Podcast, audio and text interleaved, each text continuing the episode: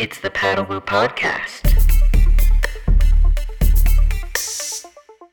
Hello, and thank you for tuning in to the Paddlewoo Podcast. I am your host, Erik Antonson, and today's guest on the show is the CEO of the Waterman League and the Stand Up World Tour, Tristan Boxford. He is here today to discuss the 2016 season, which was cut short, and what's coming up for the 2017 season some interesting, awesome changes coming our way. It looks like it's going to be a full year on the tour. So anyone who's a fan of paddle surfing has got to love that news.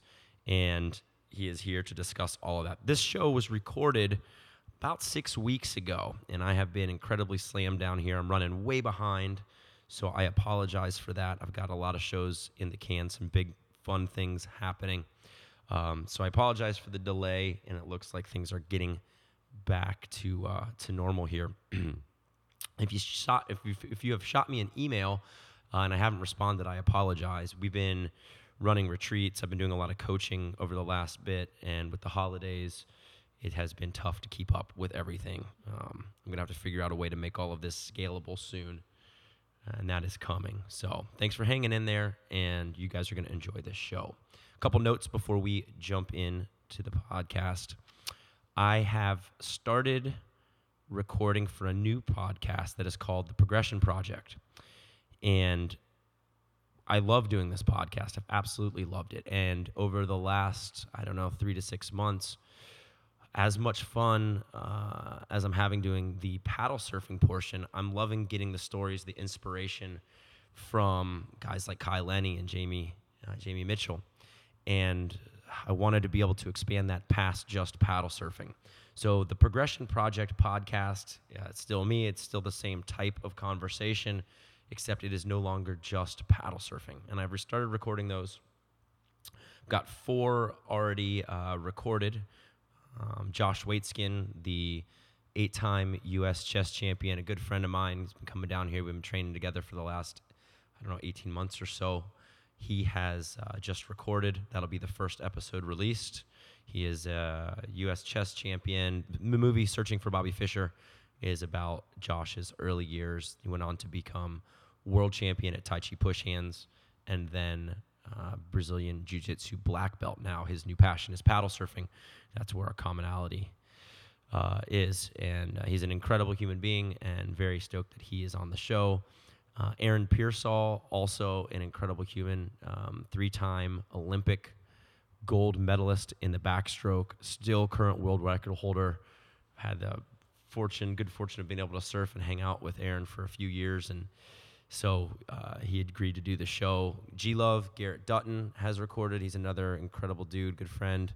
Um, and that show is, I mean, that's going to be really fun to release very different from anything I've done before uh, with Garrett, but uh, the, his stories are just incredible. And then the author of probably my favorite book for the last year, Anders Ericsson, has also recorded. So those will all be coming out over the next uh, probably six weeks. So stay tuned for that. They'll be released on the progression on, on the website progressionproject.com. Uh, so uh, please feel free to shoot me any feedback, suggestions, ideas. I love getting it. And uh, thank you for always, uh, um, you know, connecting. I appreciate it. we have our foundation training retreat week coming up. It is February 25th to March 4th, and there are still a couple spots left, two or three spots left. So shoot me an email, erik at progressionproject.com, if you would like details on the retreat and that's going to be amazing. Eric Goodman is the creator of Foundation Training. He trains Dane Reynolds, Kelly Slater. He's trained the Lakers. Foundation Training is, I mean, it's been very important in my life. I, I give it credit for keeping me out of spinal fusion fusion surgery. Um, I apologize for the voice, guys. Been running super hard uh, the last few weeks. so if you're interested in coming down to hang out with us, uh, it'll be the foundation training team, about four guys, and the progression project crew uh, that we do for our paddle surf camps. So it'll be surfing and foundation training. And last note here a lot of you are waiting on my thoughts on the L41 Pop Dart I just dropped that yesterday. That's on progressionproject.com. Also, a video of the board in some smaller surf. So check that out. Um, as always, hit me up with questions or insight. I appreciate it. And have uh, enjoy the conversation with Tristan Boxford, CEO of the Waterman League. All right, guys.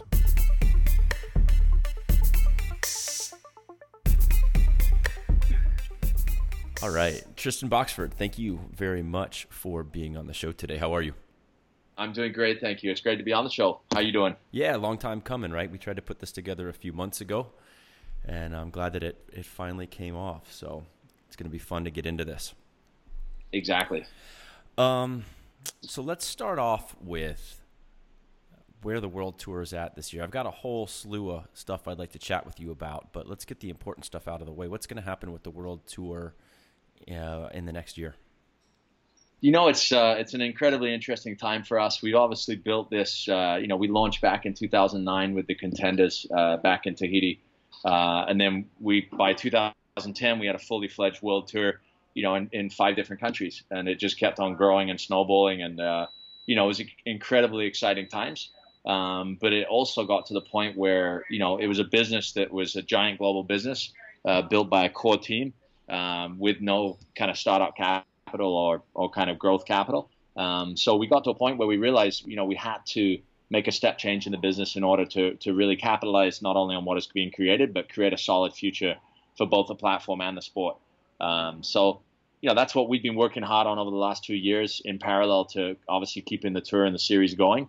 Um, and it's been a challenging last couple of years, but, you know, it's an exciting moment for us because we, uh, through the process of uh, exploring lots of different avenues of how to move forward, uh, we identified, uh, you know, initially an individual uh, who's a passionate stand-up paddler and surfer, um, you know, independent kind of investor uh, person, uh, who then brought in a, a, large multinational venture capital firm as well, um, who saw the potential of what we've built.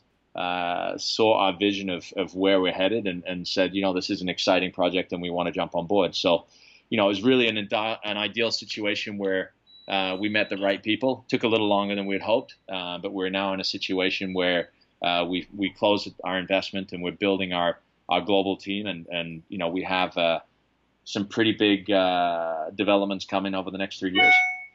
Amazing. Uh, so one quick note: your email is chiming through. Maybe you could turn off your yeah your email client there. Um, Never stops, man. So, can you talk to the type of investment that you've received, the the time frame that the World Tour has now to operate without being under financial stress? Yeah, I mean, we, we, we got a lean investment in some respects. You know, we're not looking at this in a WSL kind of strategy of, of throw money at it for many years, you know, and kind of a, a, a difficultly a difficult commercial model is how I look at it with, with what the WSL have. We've been really careful to to identify how we can make this a sustainable business right away. Uh, and our partners are helping us craft that too. And you know, their background is is media and entertainment as well as festivals, um, and you know, with a real heavy weight on on media properties. So you know, they're very experienced on on how to build businesses of this kind. Um, so they bring in a lot of uh, you know a lot of that kind of power to the table as well. Uh, but in terms of the actual investment itself, it's enough to uh, you know get us all straight, obviously, uh, build our global team and and operate for. We have a good runway to operate now. Um, you know, but we're definitely looking to make this a sustainable business as quickly as possible. So, you know, uh, and that being said as well, our partners have, you know, the venture capital firm is a, it's a huge fund. I mean, they own, you know, the, the majority stakeholders in legendary films in Hollywood and all kinds of different investments across the globe that are significantly larger than the Waterman League. Um, so we're honored uh, at the fact that actually the, the lead partner of, of that fund is uh, actually on our executive board. So, you know, while we're a lot smaller concern for them, um, it's pretty significant that he's on the board. So it's something that they're very much behind. Uh, the investment is enough to really get us going and charging and moving in the direction with our with our five year plan now kind of well in place. Uh, and we have a you know the backup of this uh, strong force behind us, uh, which brings not only the you know kind of financial capabilities but also strategic partnerships. You know, these guys are exceptionally well placed uh, particularly across Asia, but globally as well, uh, to where we can leverage a lot of their relationships and partnerships to really grow uh, the events that way too. So it's a it's a good rev- revenue generation tool beyond just uh, investment funds. And so, by the way you're talking here, I assume that there's some level of anonymity requested by the folks involved. Um, we're actually launching. We're putting out a uh, an official press release in the next couple days. Here, it's waiting for it. It's going through the legal right now. Um, but I'm happy to share. Uh, it's basically AID uh, Partners, which is a large investment group in in uh, based out of Hong Kong, uh, and our other lead investor, also on the executive board, is a gentleman called Darren Shaw, uh, okay. who's a, a passionate stand-up paddler as well. So those are those are the kind of investment partners. Um, but one thing that they were really adamant about, which is which is I think very positive for the sport and the future of the sport, is that uh, that we maintain majority share of the company, um, so that we can kind of keep the integrity of the product. Because you know at the end of the day, we know the product better than outside investors, um, but they can really help us from a commercial standpoint and from you know creating the right the right way forward and you know to make it commercially viable while we can really maintain the, the authenticity and legit, legitimacy of the product that we're creating. Well, that's excellent news. Uh, as a huge fan of the sport, the World Tour has been missed this year, and so I'm excited to see it come back. Do you have a first date? Is it going to open up again in uh, Sunset next year? Yeah, absolutely. We've got a provisional calendar in place. Um, we're you know majority of the events are all locked in already. Uh, we're just doing some fine tuning and tweaking, so we'll be re- releasing uh, an updated version in the next well this week, uh, and then with a final calendar, you know, at the latest by mid month, so that you know everybody's got a lot of runway to plan. And you know, the fortunate thing is the contracts that we've set up uh, with our new partners, we kind of revamped all aspects of the business model because there was you know a lot of things that were done in the growing process where you know there's a lot of bro deals, a lot of different ways that we structured business arrangements, which you know actually shot us in the foot a lot of times. Um, so you know we've been careful to kind of restructure a lot of those partnerships. We've taken a lot more ownership of as far as our events globally, um, so that we can have that control and be kind of the master of our destiny in the sense of you know there's not there's not things that can de- derail you like we've had in Brazil in the past, like we've had in various regions around the world. So um, you know that's gonna uh, be a big savior for us. But as far as the the calendar is concerned, yeah, it was a a huge disappointment for us not to uh, you know not to be able to complete a full year this year. You know, we had an amazing event at Sunset in terms of conditions, um, but it's definitely been a bootstrapped year where we you know it was a transition year where we knew what we had to do. We had to get to the end of it, uh, which we've done. And rather than kind of killing ourselves to try eke out a couple more events that we felt that were substandard compared to what we wanted to deliver, we wanted we rather wanted to consolidate, bring everything in, and then produce a, a revitalized and, and re-energized kind of new look world tour for next year. Excellent. Um, what about athlete back uh, pay? Um, has everyone been taken care of? Is that in the works? Absolutely, that was all taken care of. In fact, we actually got pre-investment dollars uh, from our investors as a show of good faith because they, you know, obviously agreed with us that the first priority was to get that taken care of. So, you know, everybody, every uh, debtor we've had has been paid. Um, yeah, we, we got non-niggling uh, things out there, which is great. You know, obviously it's something that should never have happened, but it was always my commitment to, you know, that we stood stood firm to that commitment. We just had to get to where we where we could actually get into that position. So that was the first uh, order of business with the new company. So, you know, that has all been taken care of. Can you talk to where any of the events will be this year? Absolutely. Um, you know, Sunset's locked in. Uh, that's kind of a, a, legacy event for us. Obviously, it's the 12th to the 24th of February. Uh, so that'll be the World Tour opener for the year. Um, the second event of the year is the one I'm uh, I'm working on now. I'm not, you know, I'm I'm passionate about Tahiti and and I believe in uh, the significance of Tahiti of the tour. But you know, one thing that our new commercial partners are uh, extremely uh, strict on is is you know not entering any into any uh, kind of loss making endeavors. so right. you know Tahiti is is a challenge commercially.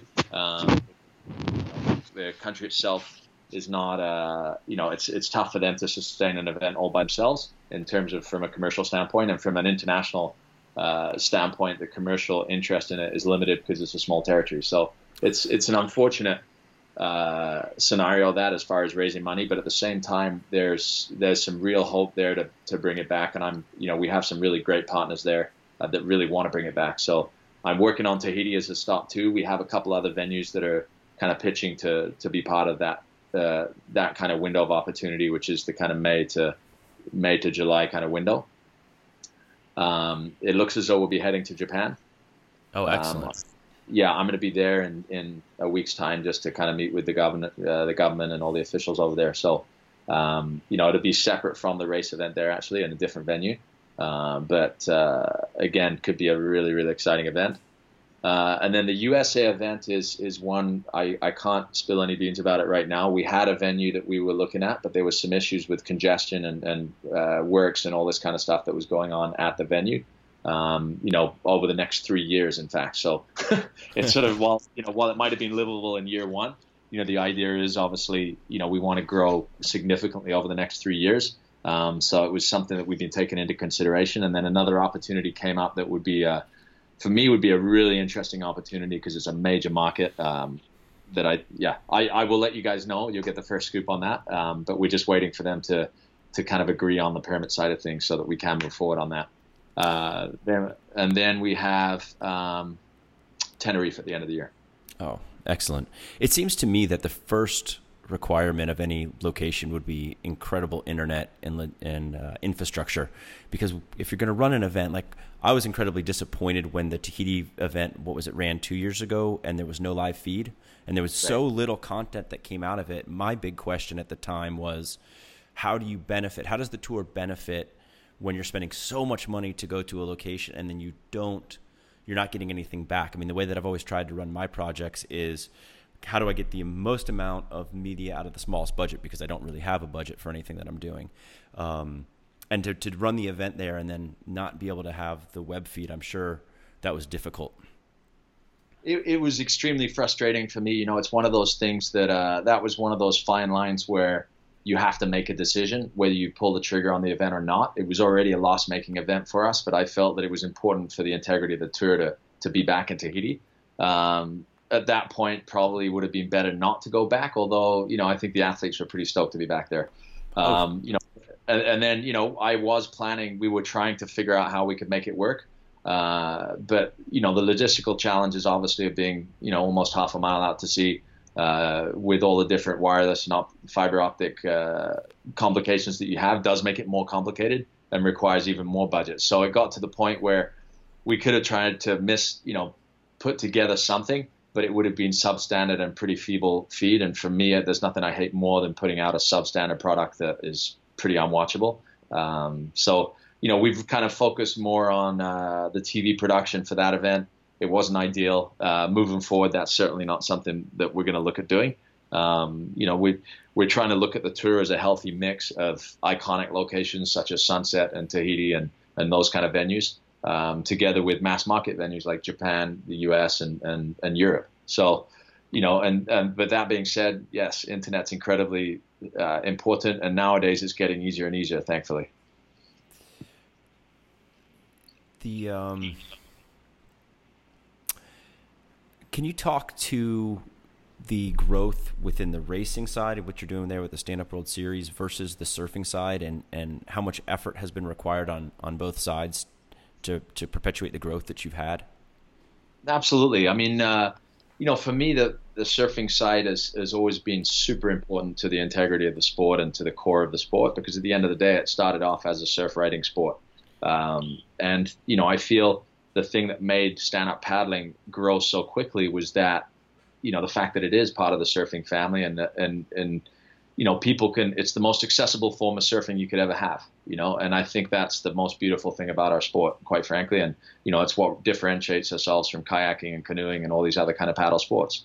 Um, is that it's a surf sport. So you know, that's been incredibly important to me. And, and many people have asked me over the years, you know, why you know why you you know you should just focus on the racing as way more potential for growth. But ironically, with the way the sport is right now, uh, the industry stats I saw the other day uh, stating number of surfboards sold compared, I mean stand-up surfboards sold compared to number of raceboards sold, it was staggering, and the surfboards way outweighed the raceboards.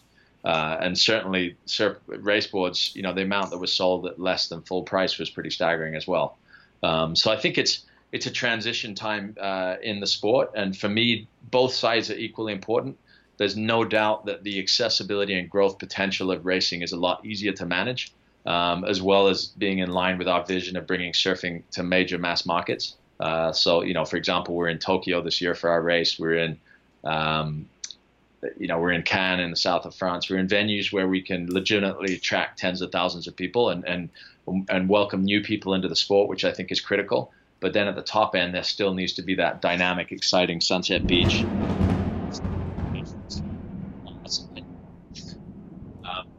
Yeah, surfing locations, and uh, you know, even the mass market surfing locations like California. You know, I mean, there's, there's no doubt that there needs to be a presence uh, for both sides of the sport. So that was a long-winded, way of saying that. Uh, you know, I view both of them equally as important. There's no doubt that the commercial model and growth potential of racing opens up more doors, but I also think something very significant needs to happen in the development of how we do that over the next few years, and that's something we're very focused on. You know, racing needs to change. It's stagnating, and it's it's you know, for a sport that's so inclusive, it's becoming incredibly exclusive with these radically cumbersome boards and expensive boards you can't put anywhere and, and take anywhere. Um, you know, and that's something that needs to change. Well, it also seems like the sport of racing is diverging between uh, like the more intense races, like with what you just did with the heavy water with Red Bull, and then right. your every guy can participate long distance type race. Um, how, how what was the success of the Red Bull race? Is that a model that's going to continue? Um, the Red Bull race is a one-off for us. Um, You know, it's a unique race. It, it, it, you know, it's a hugely complicated race dealing with the city and, and six different departments, and uh, just the challenges of the race are quite quite significant. Um, you know, I, I think it, it can be thrilling. It, it's it's it, you know, it's a, a proof of concept year. Now we've kind of really defined what we need to do and where we need to take it. So that, you know, there'll be a lot of uh, kind of amendments to what we did and how we put it together, uh, which I think will be really great for the sport. Um, you know, but as far as, as racing is concerned as a whole, you know, some of the locations that provide that really dynamic, exciting racing. Maui is a, a, great venue. You know, this year, this last event we did there was phenomenal in terms of, you know, a lot of the guys said it was the most exciting racing they'd ever done. Um, you know, those kind of venues give it naturally because you have surf. Um, but what we're doing with with the racing for the future is, you know, we're we're turning it up on its head as far as the pro level competition is concerned. With uh, starting ramps, it's a 20 foot ramp with starting blocks that has guys essentially dropping into a wave for the start. Uh, we have chicanes, we have all kinds of elements we're building into courses to make it much more of a kind of supercross of of stand up paddling than uh, just straight line racing. In thinking about racing and surfing together, I have to think that right now you have the basically the best athletes being able to be quite competitive at both. There's I guess more racers who don't surf than surfers who don't race at this point. I think that in the future you're going to see those peer groups separate even more as you've had more time for athletes to specialize uh, and the guy who's winning the world championship on both sides, I think, is going to be a thing of the past soon. Do you think that's going to happen as well? Uh, potentially, but in, in a sense, not if I have anything to do with it. Not, not in a bad way, but no. I mean, you know, the the uh, you know what I feel is um, that you know stand-up paddling is a board sport as well. Uh, we're on we're on the periphery of, of people standing up and the amount of unforced errors across the event just because they're not not right. I, I can't hear you right now, Tristan. Your mic sounds like it went underwater sorry, you, you got me still? Yeah, now I got you, got, you back. Just start start yeah, saying start. that over again. No, I was just going to say. I mean, um, you know, I, I feel that uh, stand-up paddling is a board sport as well as a paddle sport, and I feel the racing direction right now is uh, it's a it's on a little bit of a dangerous course in my opinion, um, because because it's becoming quite elitist, quite niche, uh, riding these cumbersome boards that are more like canoes than than stand-up boards and people are paddling in a straight line. And when they turn around corners, it, it kind of looks almost ridiculous, you know. And the top guys have got good at, you know, doing slam turns and what have you. But the amount of unforced errors on a course by even the world's best is, is quite shocking, you know. And I think it disqualifies the sport to some extent, you know. So what I'm I'm really working to do is, you know, I think there's there's space for everything in a sport, you know, especially as a sport as diverse as stand-up paddling. But you know, at the most public uh, mediatized level, is to create a board sport that that essentially is surfing on flat water that requires board skill as well as paddle paddle skill and endurance. Um, and so, you know, being able to to maneuver boards around a course successfully will be as important as being able to have a solid paddle stroke. And you've seen the best surfers win those rate, like the Mo winning uh, the Payette River Games, and so so yeah, that's a model that that seems to work. Exactly, and I think at the end of the day, you know, the reason why the likes of Mo, Kai, Connor, Zane do so well across both is because you know they have a phenomenal talent uh, to ride boards, you know, and they have a phenomenal talent talent to read the ocean.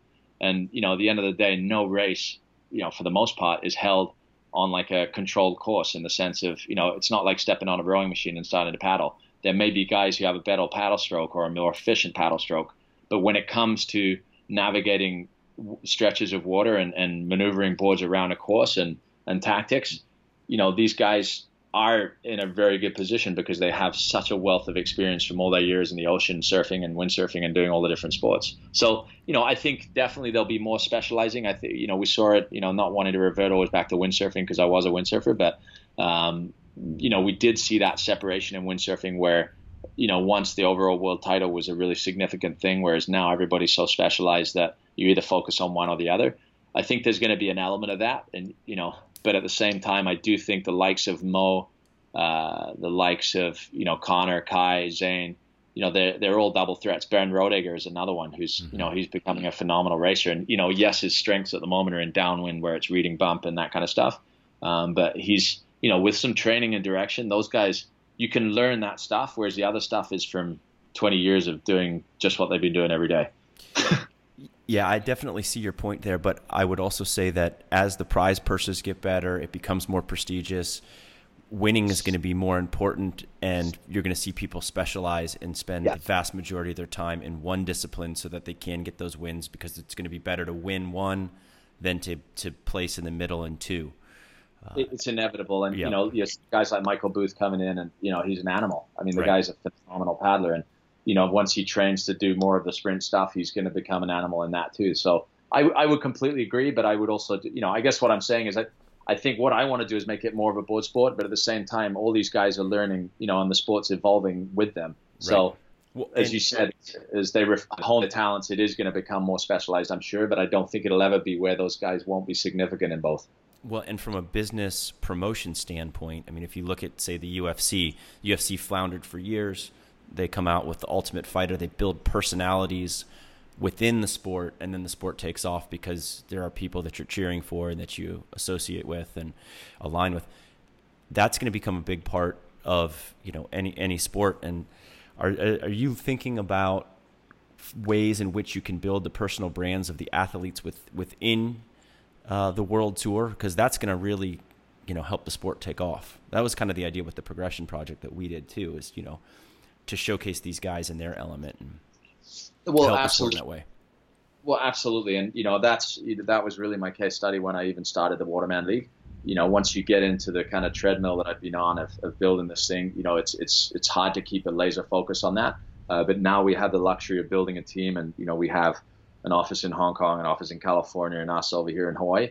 I can actually pull more focus and oversee more the development of that concept of building characters and, and using the media to really uh, tell much more of a story than just an event result. You know, that's always been my philosophy because if people don't understand it, they generally aren't interested. But if they get a personal connection, they suddenly become extremely interested. And you know, the UFC is a perfect example of that. And and you know, we're definitely looking carefully at that. And and uh, you know, a lot of the elements that we're doing, for example, in the World Series, where we we're sort of creating an elite top 24 with eight wildcards you know, uh, every jersey is personalized with their names and their their countries and everything else on it.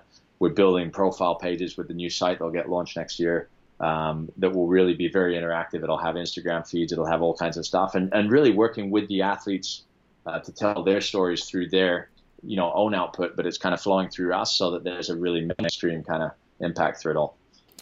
Yeah, and in going back to the UFC reference, I a guy that I, I know from down here named Brian is the head of the media company that has done uh, the, uh, well, the vast majority of the filming for the UFC over the last few years.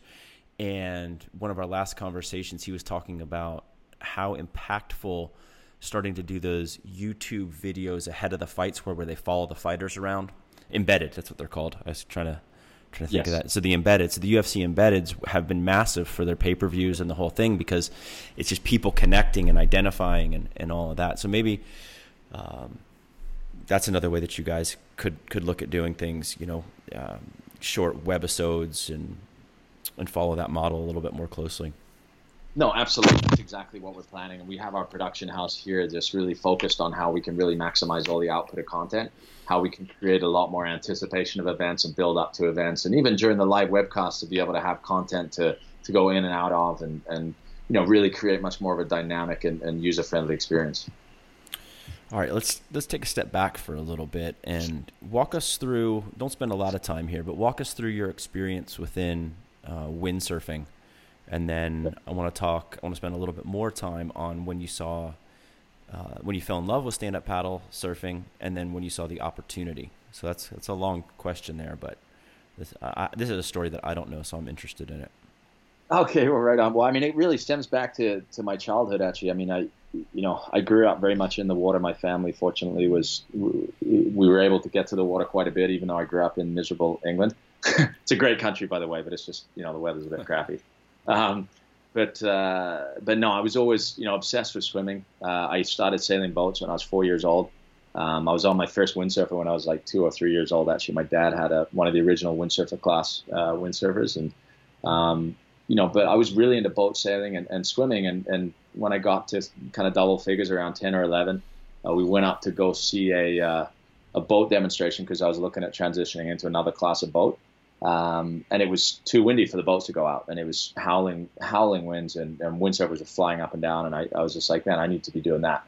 Um, so that's sort of where I fell in love with windsurfing, and, and it became a, an overwhelming passion for me through my through my teens. I I was you know professional when I was still at school and sponsored and, and competing uh, across the globe actually through my mid to late teens. Um, you know, I managed to win British and European titles and, and got into the top five in the world at one stage.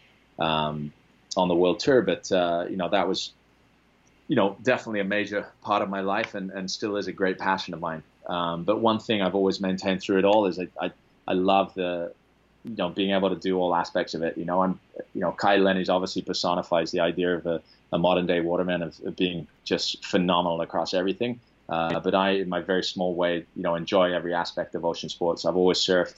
Uh, I've always longboarded. Uh, I love windsurfing.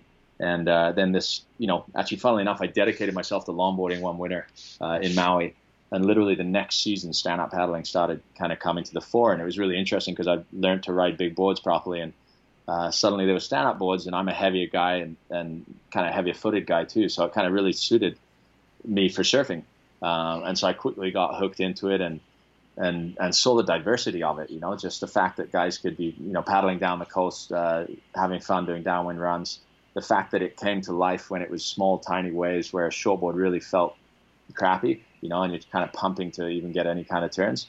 Uh, and then in the big wave environment, to, you know, just the perspective you have, the ability to, you know, adapt and anticipate situations, uh, you know, and the fact you're already standing up in really difficult situations when, you know, when you're, when you're kind of navigating in big surf, I, I saw this like amazing diversity of a sport. Uh, and then, you know, and that was just a personal experience. And then I took a step back and, you know, I was living in Kauai at the time and, uh, you know, I'd see there was some 80 year old couple paddling down the river in Hanalei, you know, and then there was little kids playing on the board in, in, in Hanalei Bay, you know, and then I, I just kind of looked around me and I thought, wow, this is really a, an incredible application. There was so many women out there paddling around. I thought this is one of the most diverse sports I've ever seen. And, and then I looked around even further and saw in Europe it's starting to take off a little bit, and I saw that for the first time there was a lot more mixing between the sports. Traditionally, you're, you're either a shortboarder or you're a longboarder or you're a windsurfer or a, a, a canoe paddler, and suddenly canoe paddlers were paddling. Windsurfers had something to do when there was no wind. You know, surfers thought when the waves were small, that should do something, and and that was a really you know interesting facet for me, and uh, so that was really where the light bulb went off to, you know, to say, look, what what's the opportunity of doing something? And you know, fortunately, living here in Hawaii, it was sort of where it all started, uh, and I was able to consult with a lot of the uncles over here uh, that I have respected and admired over the years, from Brian Keaulana to Archie Kalepa to, uh, you know, even Robby Naish and, and all the guys over here that were kind of involved in the early days of stand-up paddling. And, and I said, what do you guys think if we would have, to, you know, to try to launch some, some, kind of, initially it was like some kind of uh, exhibition, you know, event to kind of change people's perception of what the sport is. Because at that time, it was a cumbersome board that, board that careered through the lineup that was about 11 feet long and nobody could turn. Uh, you know, and I said, what about if we created an event, you know, an event in Hawaii, event in in Tahiti an event somewhere else, and, and they said we love it. Let's let's do it. We're right behind you. And so we kind of took the ball and ran with it. We did an exhibition event in, in uh, at Chopo in in 2009, and the reason we chose there was because I wanted to put it in the most what surfers traditional surfers would would class as the most extreme environment probably to put a stand-up board into. Uh, you know, and it really, you know, it created the right precedent for for launching into like the biggest ever contest at Sunset Beach, where we had giant sort of, you know, 12 to 15 foot surf and, and maxing out Sunset. So, you know, that's that's how it all kind of in one long dialogue came about. Um, but funnily enough, the Waterman League was actually launched uh, as a kind of more comprehensive ocean sports organization originally. Um, I produced an event back in 2007 called the Ocean Games. Um, we produced it for, for NBC and, and we had Jeep as a title partner. And, and that event brought together shortboard surfing, longboard surfing, uh, stand-up surfing. It was one of the, I think it was the first stand-up event almost. I think there was this Kui Kaika event that was just coming about around then as well. But uh, uh, and then it had windsurfing and kiting and canoe surfing and body surfing. You know, and the idea was this kind of multi-sports festival, uh, which was really, really well received, and it was, you know, it was a super cool event. You know, and that's always kind of been the ethos of what I'm about, of, you know, enjoying the ocean no matter what it throws at you. So, um, you know, but once we once we kind of launched this Waterman League uh, company, this opportunity to, to develop specifically in stand up, because it was the first sport that legitimately connected the dots between all the sports, uh, was a real opportunity. So, you know, that's that's when we kind of really dove in. What's your professional background uh, before you started the Waterman League? Um, well, I was uh, a professional windsurfer straight, well, still in school and then straight out of school. I actually studied alongside uh, having a professional career. Um, so I studied languages and business at, at university in, in England. Um, but meanwhile, I was competing on the world tour and, and, and traveling um, pretty much constantly. Uh, and then uh, towards the latter part of my career, I was a little disillusioned with, with what was going on in windsurfing, which unfortunately has been a continued continued downtrend uh, since that time. Um, but you know, it was not that many events in, in really uh, average locations, and, and, it was a frustrating moment for the sport, I think. And you know, I sort of started to work on some media project uh, projects that would sort of revamp what the sport would look like, and, and was involved also across surfing and, and, and various other sports in that capacity. Um, so we, I started creating original media with, you know, I did shows with MTV Europe, I did shows with uh, various different broadcast networks around the globe. Um, did a lot of stuff with uh, what was it called, World of Sport, and, and various different shows. Um, but I was sort of in this co-producer or producer role, uh, developing storylines to to kind of bring what is a core sport that not that many people understand to a realm that people could actually understand and, and connect with characters and and really admire and, and love and, and kind of uh, chase after that culture. So that was where I got to, and then that led to uh, the idea that you know the best way to create stories is to create uh, events that you can create stories about. We uh, I set up a, an initial company to develop a, a reality TV project um, back in 2004, uh, and we produced a, a, pilot episode which featured on wind, it focused on windsurfing. The idea was to kind of diversify across all the different sports. But uh, we did a windsurfing episode in Mexico. Uh, we took eight of the world's best into a self-judged format with a confession booth. Uh, we lived together in each other's shoes for 10 days. And um, it was a really cool project, really interesting project. And I learned a lot. And we produced a full-scale uh, pilot, uh, which we kind of toted around for, for a few years. But it was a, it was a challenging time in the TV world at that point because a number of the kind of Hollywood-style surf uh, shows had really not been successful. Uh, so it was a tough sell. Um, but that kind of led me to kind of develop more events that led to the Ocean Games, and then you know, and then that led to the launch of the Waterman League. So, so it's I, have I've definitely been more of an entrepreneurial background as far as my business pursuits are concerned, um, and just really developing uh, new visions for for what is possible in the space we're in. Uh, you've touched on the windsurfing model a few times.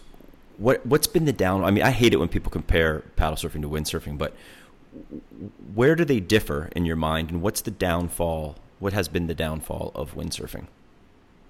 Well, I think they they really differ in a lot of ways. I think the only similarities that can be drawn is the nature of the industry. You know, you look at surfing, and uh, you know, 80% of surfers buy custom boards, and there hasn't really developed that kind of surfboard industry. You know, it's it's basically every man for himself. Um, whereas in in windsurfing, the industry was more. I mean, the actual sport was more or less driven by the industry, which has been somewhat the same for for stand-up paddling, uh, because you get you're getting a line of production boards that are made in China and then distributed around the world.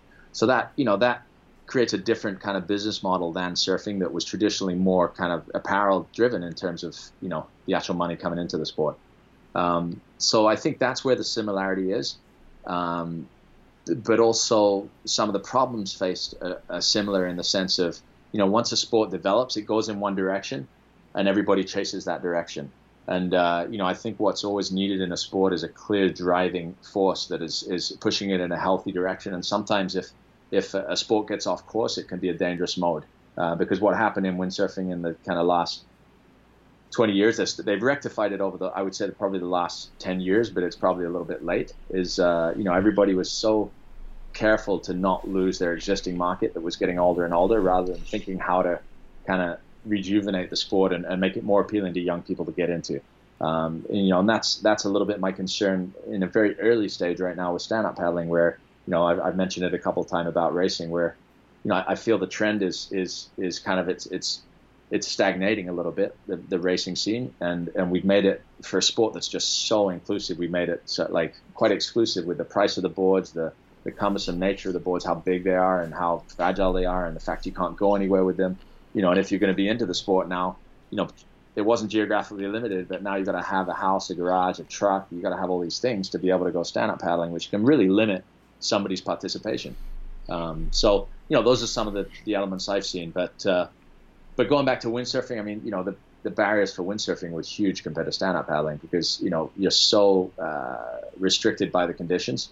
You know in the sense of um, you know there's no you know if you're into wave sailing like I was, I wasn't into any other aspect of the sport. Not only do you need waves, you need wind, um, and that's that's a tricky combination. Um, you know, and events sometimes just don't happen. Um, and then you need a lot of equipment. So, you know, it might be 10 knot wind and you got a big sail and a big board, but if it's 25 knots, you can't even go windsurfing unless you got a whole nother set of equipment. So, you know, there's a price point that becomes really unattainable, unattainable because um, you need so much gear. You know, you have that same issue of like now you've got this van load of equipment, you got to drive around everywhere, chasing wind. Sometimes you go places it doesn't even happen. So for people who have a normal life and uh, work, you know, Monday to Friday, the chances of the weekend being good are small. So are they really going to invest all their hard-earned money into to buying a whole load of equipment for for maybe you know once every month? Um, so I think you know that's the challenge. What misconceptions did you have when you started uh, the Stand Up World Tour World Series? Were you completely off about anything, or or do you think that um, you had a pretty good idea of how things would unfold? You know, I don't think I I was extremely excited, and I didn't realize as it was happening. But you know, as I took a step back after the first couple of years to see how what we created uh, supercharged the evolution in the sport was very exciting. Um, you know, I I remember having a pre-event meeting at the first event at Sunset, and there was discussions of having a nine-foot board minimum. You know, I mean, nowadays people would laugh because that's like having a gun. Uh, you know, and that's going to be the minimum size of your board. So you know, it's been quite interesting to see that. I was always wanting to keep it really open-minded because I was considering that the sport could go anywhere. Um, you know, there was a guy called Kainoa Beaupre at the beginning of the sport that was riding a 610, um, but it wasn't really working, you know, so it still looked like the, it was just kind of like a round dish. Um, and so it still looked like the, the bigger boards were working better, and there was more of a kind of long board. The guys leading the sport, like Bonga Perkins and Ekolu Kalama, and uh, you know, even to a certain extent, Brian Keaulana and all those guys, they were they were much more riding traditional longboard style shapes. But within 12 months of running the world tour, the sport had changed like night and day. And within 24 months, you know, the performance level of the sport was insane. You know, when we when I look back and I see Kai pulling into that barrel in Tahiti in 2011, and it, it, it's mind-boggling. So, so you know, I I don't think we were off. I think. Uh, you know, if I could do it all over again, I would like to start it with. I would have liked to have started with a, you know, some startup capital and really be able to build it uh, aggressively with a full team. Um, but you know, we've learned a lot through through grinding through it and learning all aspects of everything that can go right, but everything that can go wrong too. Yeah, I think when you look at stand up as an, inter- an industry and, and follow its trajectory, you see, I think a lot of the windsurf companies jumped and thought stand up was going to be a saving grace for them. And then you saw all this, everyone was hyping stand up as the next biggest sport in the world. And you saw, you know, massive injection of capital. And, uh, but then you've seen really in the last two years, um, and I, I, hear about it from board manufacturers, I hear about it from the athletes within the sport. Uh, and from just the fans of the sport too, this consolidation that's happening and it's kind of coming back. I feel like there was a big stand up bubble. I feel like the momentum that happened, you know, three, four, five years ago was not real. Um, it was like the government printing cash and you seeing the stock market go up. But now I feel like the growth that's happening is very organic because I see it on a daily basis. The amount of emails that I'm getting, the uh, excitement about the film that we released, and the whole thing. And so now I actually believe that we're in a we're, we're in a place of, of sustainable growth to where the sport actually has legs. They're they're real legs, and I think we'll see a, a, solid, not a vertical growth trajectory like we had before, but a solid growth trajectory over the next three to five years, and hopefully at the end of that period of time, have this sustainable sport. Uh, your model of a world tour hopefully working, and hopefully athletes actually being able to, you know, live off of uh, off of the sport, which is is, is going to become necessary as the sport progresses, there needs to be enough sponsorship dollars to get these guys paid, get them around the world, so that they can focus on the sport, they can focus on their craft and being the best paddle surfer they can, which is going to help perpetuate the sport in the in the future. Do you think that uh, trajectory of what I just stated is is accurate, or do you see it a different way? No, I, would say it was very accurate. I think it, you know. Um, you know, I did not wanting to make that comparison to windsurfing again, but you know, in the beginning of windsurfing, it was suddenly the big thing in the 80s, and there was a huge bubble there where a million brands started appearing, making boards, you know, sales, booms, at every aspect of, of windsurfing equipment. And then there's that moment where you know the sport's still growing, but it's kind of contracting a little bit because it's not sustainable to have 200 brands, uh, and you end up getting a core set of brands that can can really survive, have a good quality product, and put it out there. Um, the, the difficulty that stand up faces is uh, that it's so accessible and so easy to make a board now uh, that there's there's a there's a massive market and a massive part of that growth in the sport now, which is the once every once in a while user who goes into Costco and buys the Jimmy Styks or whatever it is in Costco and just does it a couple times and that's it. And and essentially they don't they don't necessarily get hooked in the sport where you know being a part of it and living and breathing stand up paddling is it's not even on their radar. Um, you know, and I think to your point, I think there is that that moment now where there's kind of a more sustainable organic growth potential. Um, but essentially, what we're looking to do is to come in and connect the dot between that one-time user and the avid enthusiast, because the avid enthusiast is what's going to really grow the sport and allow the industries to thrive and allow you know the, the athletes to be able to be worthy of the dollars that the brands are giving them. Um, you know, connecting those dots is critical, and and you know our, our strategy is sort of it's a multi-layered strategy from top to bottom in the sense of you know at the very top level we want to uh, provide a legitimate platform for the world's best create a really exciting product from a media and an on-site perspective that people can really grasp understand and, and you know they actually want to come and watch because it's exciting to watch and create characters and stars in the sport. So you know really elevating these guys profiles so that uh, you know people can actually connect with them like we discussed with that ufc model. Um, but then creating a second layer of competition that's sort of like a world qualifying level of competition that allows an entry point for people coming into the sport and, and really wanting to start competing at a top level. And then, you know, the straight amateur level participation where we make it a lot funner, you know, make uh, formats that are much more fun for people to get involved with. They don't have to be the guy who's going to be dedicated wanting to do the 30 mile grind on a, or that needs to have the latest board in order to compete. It's, it's much more the spirit of fun and getting people engaged with the sport so that if they come in in the morning and do their team race with all their friends that they've been training for for a couple for a couple months and then they can sit back and watch the pros in action in the afternoon or you know at a surf event the same kind of deal they can come down and maybe take part in a fun kind of amateur contest and then sit back and watch the pros in action that's really the you know that connection between the base user and the and the top level professional athlete that will create a commercial model that can work um, because their stature as professional athletes means something to the world, and that brings value to the brands. And now the brands are actually selling boards because of their association with the athlete. What I don't hear a lot of from folks in the industry is any outreach programs to bring surfers into the sport of stand up paddle surfing. Is that any? Is that do you spend any time thinking about that? You know, I think that's something that'll happen organically. I think, you know, I don't think uh, for me, I'm not trying to to poach surfers to come into to our sport necessarily. you know, I think if, if if they see it in the way that it, we show it, I believe they will be attracted to it organically. You know, my target market's going a lot further than that because I think the opportunity that we have is to attract a much broader target market than than what surfing has you know, and I, in that respect, I feel like the commercial model is a lot more viable for stand-up paddling than it is for surfing because your user base in surfing is so much more limited, uh, and it's such an untouchable thing for most people um, that it's it's a tough, you know, it's a tough thing to bite off. Um, but for us, we we have a connection point that's that's much more real. I agree with you from a commercial perspective, but from a talent pool perspective, all the best paddle surfers in the world are incredible surfers. Uh, and you can't deny. I think that's a link that gets left out a whole lot. You know, if you look at Mo, Caio, Kai, Zane, you put them on a shortboard and they all kill it. Giorgio, he's a QS surfer.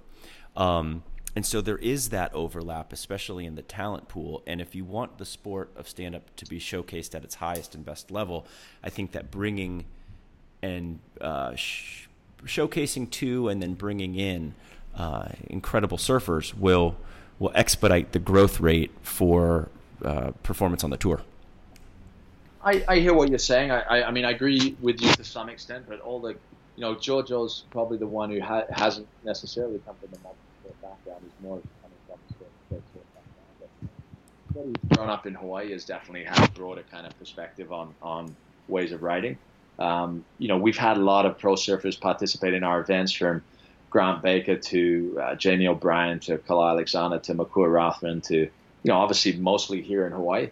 Uh, and there is potential. Some of them get it, uh, some of them don't. But I think it's one of those things where, you know, the more that uh, we showcase the best of stand-up paddling at the very top level, that will happen naturally.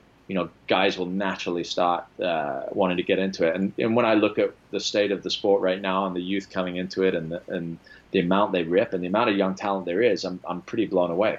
You know, we, we hold our kids event at Turtle Bay, or we did uh, earlier this year, and and you know, there's a seven year old kid that was absolutely ripping. There was an 11 year old who was doing legitimate rail turns, like you know, it it was super impressive. So, you know, I I think uh, making it legitimate uh, in a surfer's eye is key. You know, and I think you know guys like Kai and Zane definitely a, a, a excellent uh, vehicles for really promoting that legitimacy in a, in a mainstream audience. Um, but I, I don't think we sh- you know we're we're a sport in our own right and people who choose to jump in and accelerate will will choose to do so you know I, I don't I don't know necessarily how we could go you know I don't think there's like a recruiting role to go in there to try bringing surfers but I think it's the guys who have a broader perspective on how to ride in the ocean will naturally be attracted to stand up paddling and those are the guys that generally excel here in Costa Rica they run the stand up uh, surfing contests as a part of the national circuit, and so along with the shortboarding events. Right. And that's been great for intermingling between sports, you know, and I don't even really look at them as separate sports. A lot of the guys who compete in stand up compete shortboard and longboard, same right. days. Uh, that might be a model, and it might actually help in some ways to share costs for events to be able to u- use infrastructure of surf events that are already happening, and then you are showcasing the sport of paddle surfing along with the sport of surfing, and uh, you have infrastructure already in place for events. Is that something you've ever thought about? Absolutely, and we've been uh, in discussions with a large group about uh, doing exactly that, uh, bringing you know bringing sports together, and, and you know at the at the end of it, like I explained it a little earlier, but with the the kind of original mission kind of statement for the Waterman League was to to kind of create a, a collective of, of ocean sports together because um, I believe that you know that unity only creates you know more progression and growth for for for everybody. Um, so you know I think that uh, we're looking at it in particular in Japan. We're looking at uh, we're looking at it in, in various other regions where there's an opportunity to create multi-sport events, uh, to create waterman uh, disciplines. We've been looking to do that for a few years, actually, even here in Hawaii, just because there's such a multi-sports culture here.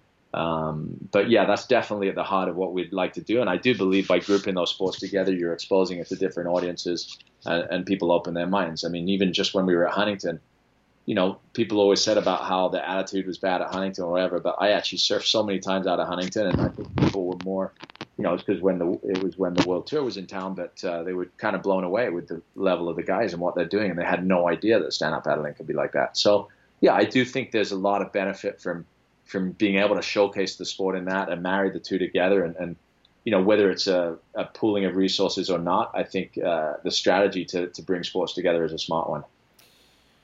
All right, so let's enter our last area of discussion here. I want to know about you as a surfer. What are you riding? What kind of boards? Where do you? Kind of size boards? Um, how do you define yourself as a surfer? You know, I'm I'm definitely uh, you know I've like I said I've always surfed all kinds of boards, but I I'm passionate about stand up surfing. It's my favorite form of surfing, and I'm I'm a better stand up surfer than I am a shortboard surfer for sure, um, and longboard surfer. Um, you know, and, and, for me, my favorite part of the sport is is very much surfing. I, I am not a big distance paddler. I've done it, quite a bit of it, and I, I enjoy it. But I, you know, for me, riding, uh, surfing is is my passion in life, and I, I'm so busy that when I have a moment, I'm going to go surf. Um, so you know, as far as boards I ride, uh, I've been getting really into uh, in the in the small wave time of year, and, and when the conditions are subpar. Uh, I've been riding a lot of 10 foot um, kind of standard longboard shape.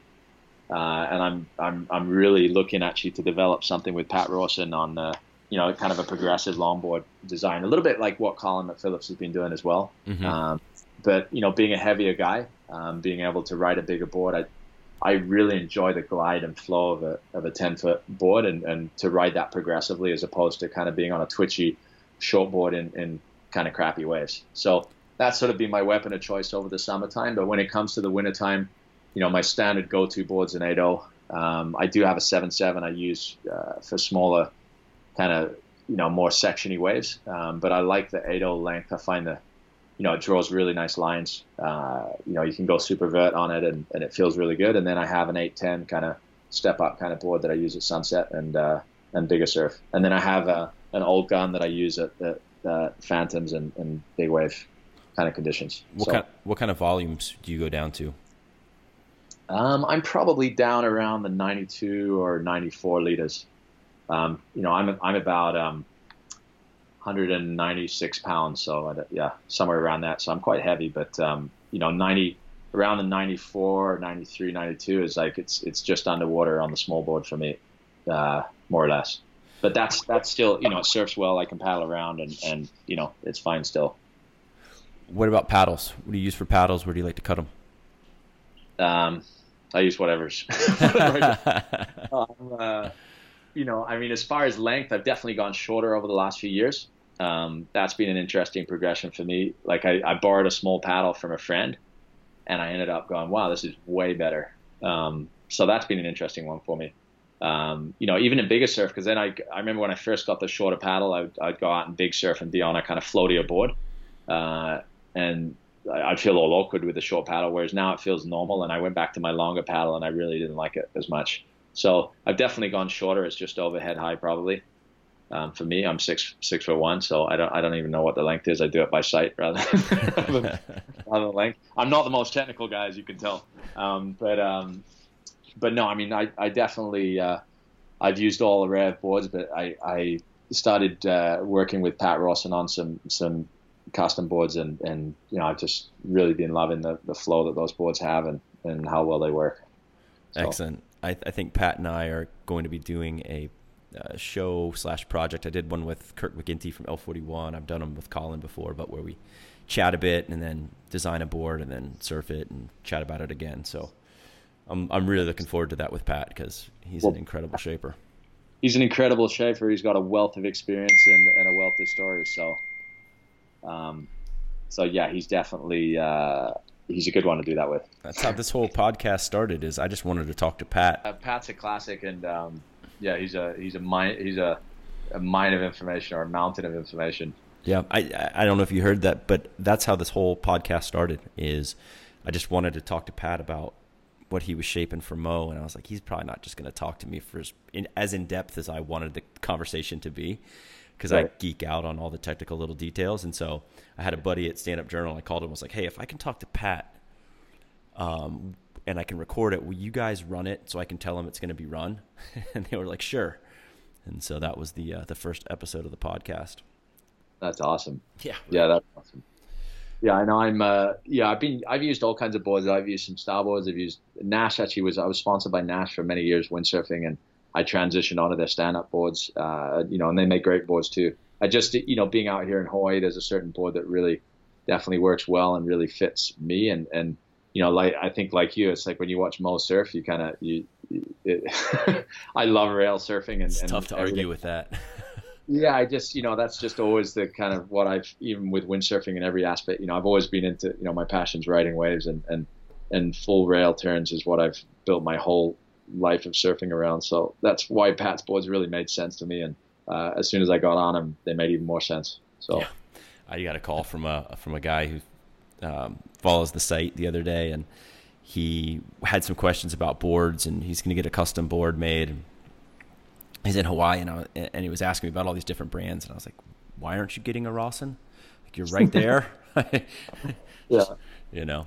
Um, was a lot of guys like you know I mean I think there's a there's a board for everyone and that's been my experience in surfing. I think that you know I, I've actually got um I've been using an Infinity in California because I don't want to travel back and forth with boards all the time. And um, Dave lent me a board a while back and it you know that works great for California surf too. So you know I think you know there's some great boards for every conditions. For my home breaks over here is definitely definitely you know Pat Rawson lives in front of all my favorite waves so he kind of knows those waves pretty good pretty good. Oh yeah, I mean, if you look at my front porch slash bodega slash office, I, I have pretty much every board you could think of in there. So, well, Tristan, thank you very much for coming on the show. It was great to catch up finally, and um, yeah, this was a great conversation. I appreciate it. I'm excited about the tour. No, it's exciting. It's exciting times, and you know we're being conservative, conservative, conservatively very optimistic about uh, where this is all headed. Um, you know, we're going to be releasing a lot more. You know, we want to revamp the world tour. We really want to push it forward. It's you know, I don't want people to think it's just a racing focus. Yes, racing's a big part of it, but surfing's a huge part of it too. Um, and for me, the two go you know hand in hand as we as we build the world championship platform for the sport. You know, um, and you know, I'm I'm as committed to the surfing part as I've ever been. Excellent. Well, thanks, Tristan. Awesome. It's the Paddle Woo Podcast.